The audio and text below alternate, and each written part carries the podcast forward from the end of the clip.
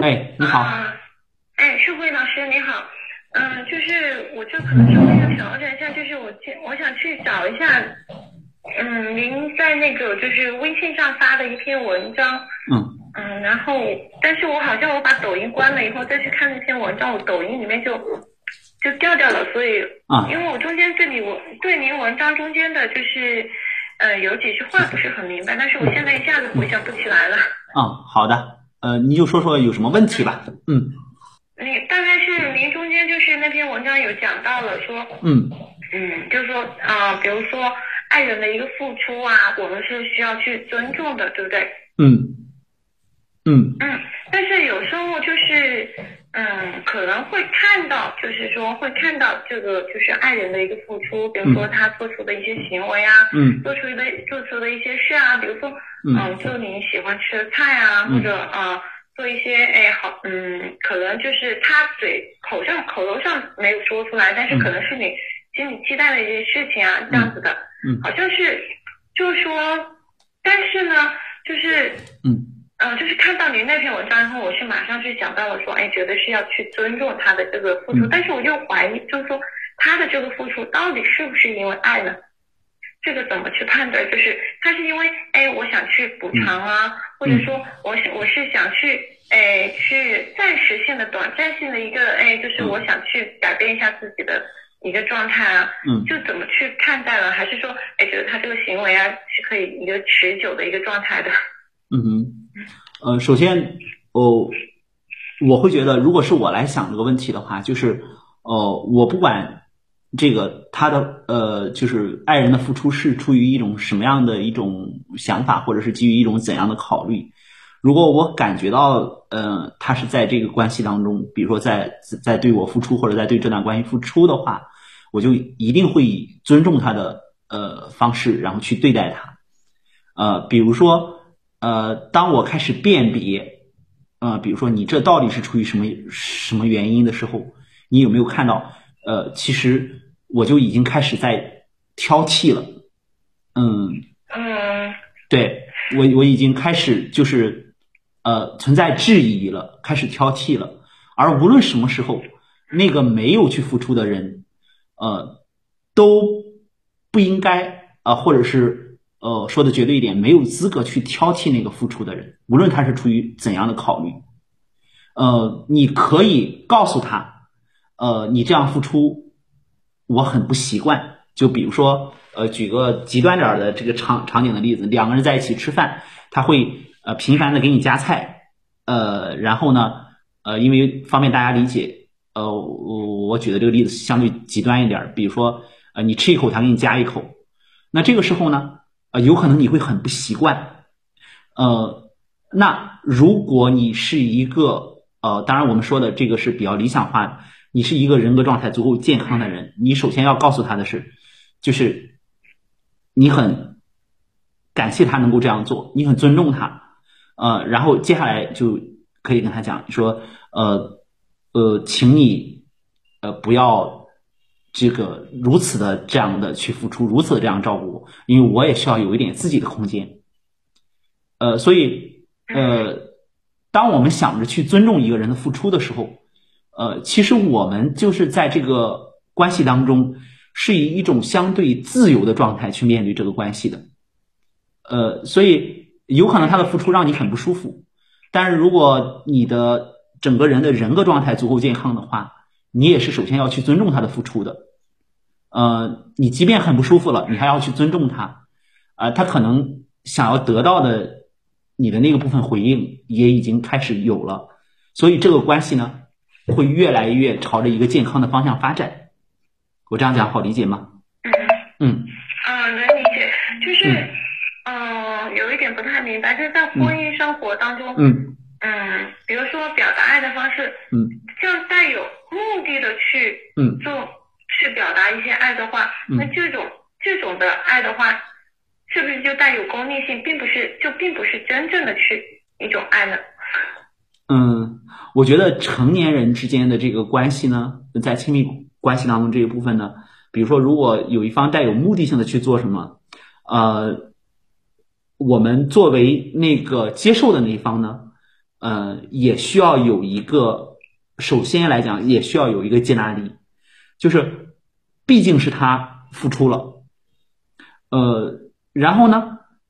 我们呢可以把我们的感觉到的，比如说你不需要这样做，或者是呃，我需要的是看到一个更有边界的关系，我需要的是一个就是呃你的心甘情愿的付出。然后我们可以把我们的需要这样清楚的表达出来，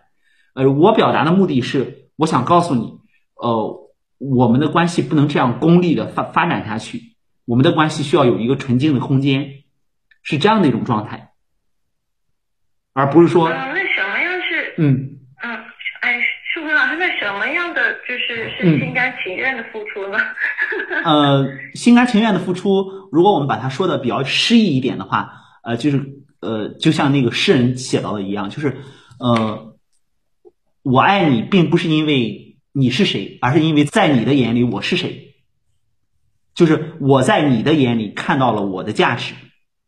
我存在的价值。我觉得这句话到目前为止，无论是在心理学层面上，还是在呃诗比较富有诗意的层面上，都是写的非常唯美的。嗯，但是这个我又又有点不明白，就是说，呃，在。啊，不因并不因为我是谁，而是因为，就说假设不，并不因为，因为他是谁，是因为他在我看到了，在我眼里的价值，是吗？是因为我感觉到了，我在他眼里有价值。呃，对，但是这个价值的话，如果说是仅仅是一种，哎，嗯，可以给一个生活的安定，或者说，哎，仅仅是好像是。就是好像这种给一种生活的安定，比如说是经济方面的、钱方面的，嗯，这种的是不是又带有一种就是目的性的呢？嗯，哦，我们会认为仅仅的给了一个生活当中的安定，这个是意识层面我们能够感觉得到的，一定还有潜意识里我们没有没有感觉到的那种满足感。就比如说，呃，一个一个女性渴望。呃，自己的男朋友或者自己的老公，比如说能够呃呃，假假设他一个月挣一万块钱啊，他渴望他能够呃给他花八千块钱，嗯，那么我我们会说这个女性很功利吗？呃，其实不是的，其实她渴望她的这个男朋友给她